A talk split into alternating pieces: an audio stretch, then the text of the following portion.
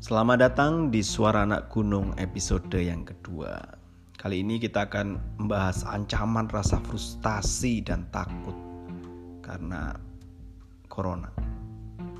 Kemarin malam saya berkesempatan mengantar istri belanja kebutuhan rumah tangga. Dia tampak lelah. Ya saya pikir wajar sebab setiap hari dia pergi bekerja dari Malang menuju Pandaan dengan menggunakan transportasi umum. Dan sebagai suami yang baik, ya saya berkewajiban untuk bertanya mengenai keadaannya. Tanya saya, kamu baik-baik saja? Dirimu nampak capek. Dia kemudian menjawab, iya, aku capek. Tapi kali ini bukan hanya capek dengan pekerjaan, tapi capek karena ada perasaan takut yang mendalam. Dan saya merespon, apakah karena situasi saat ini? Menjawab, "Iya, Mas. Tiap hari aku menuju Pandaan dengan ketakutan dan kecurigaan. Jangan-jangan rekan seperjalananku terkena COVID-19. Jujur, aku takut tertular." Dia menjawab sembari meneteskan air mata, sesuatu yang jarang kulihat dari masa kami pacaran sampai kami menikah. Aku bereaksi dengan memeluknya. Pertanyaannya apakah istriku satu-satunya? Yang pasti tidak. Cerita dari rekan sekantorku kurang lebih sama. Bahkan dia sampai mengalami sakit karena khawatir dan takut karena pemberitaan yang begitu masif mengenai corona. Seorang kawan yang bekerja sebagai wartawan juga mengalami rasa takut yang mendalam sebab ia harus turun ke lapangan untuk mencari berita. Dan dia juga takut tertular. Ingin periksa tapi melihat antrian di tempat pemeriksaan, dia semakin takut. Akhirnya ia diburu dengan rasa gelisah. Rasa takut dan tidak aman juga membuat banyak orang terdorong melakukan pembelian bahan kebutuhan pokok secara besar-besaran. Terakhir, penelitian dari Unpad seperti yang dilansir detik.com juga menunjukkan bahwa mahasiswa juga mengalami rasa takut dan frustasi yang bahkan juga mungkin depresi tercatat 47% mahasiswa mengalami depresi akibat corona.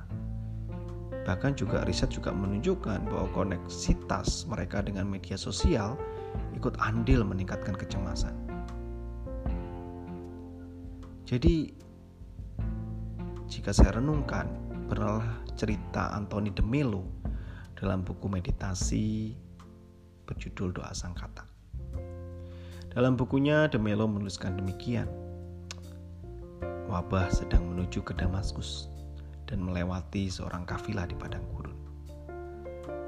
Mau ke mana kau wabah? Tanya kafilah. Mau ke Damaskus, mau merenggut seribu nyawa. Kata sang wabah. Sekembalinya dari Damaskus, si wabah ketemu lagi sama kafilah. Dan kafilah protes. Hei wabah, kau merenggut 50 ribu nyawa, bukan seribu seperti katamu. Tidak, aku benar-benar mengambil seribu nyawa, sisanya mati karena ketakutan. Demikian kata sang wabah. Sampai sejauh ini ketakutan yang ditebarkan COVID sangatlah besar, menimbulkan kepanikan, rasa frustasi dan ketidakpastian. Tentu hal ini tidak bisa berlarut-larut karena akan membahayakan kesehatan mental, dan berdampak secara sosial. Menghadapi situasi ini demi kebaikan bersama, maka kita perlu bertindak sebagai sesama manusia bagi orang lain. Bagaimana caranya? Sederhana, dengan tetap terkoneksi dengan orang-orang terdekat kita, tetap membangun komunikasi dengan mereka, menanyakan kabar mereka, mendoakan mereka, bercanda tawa dengan mereka, dengan menggunakan media sosial yang begitu banyak ragamnya saat ini. Menjaga jarak bukan berarti menjaga jarak sosial, tetapi jarak fisik. Mengapa kita perlu melakukannya? Saya menjawabnya dengan sederhana.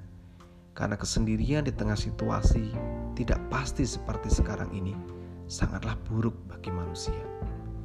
Sangatlah buruk bagi sesama kita.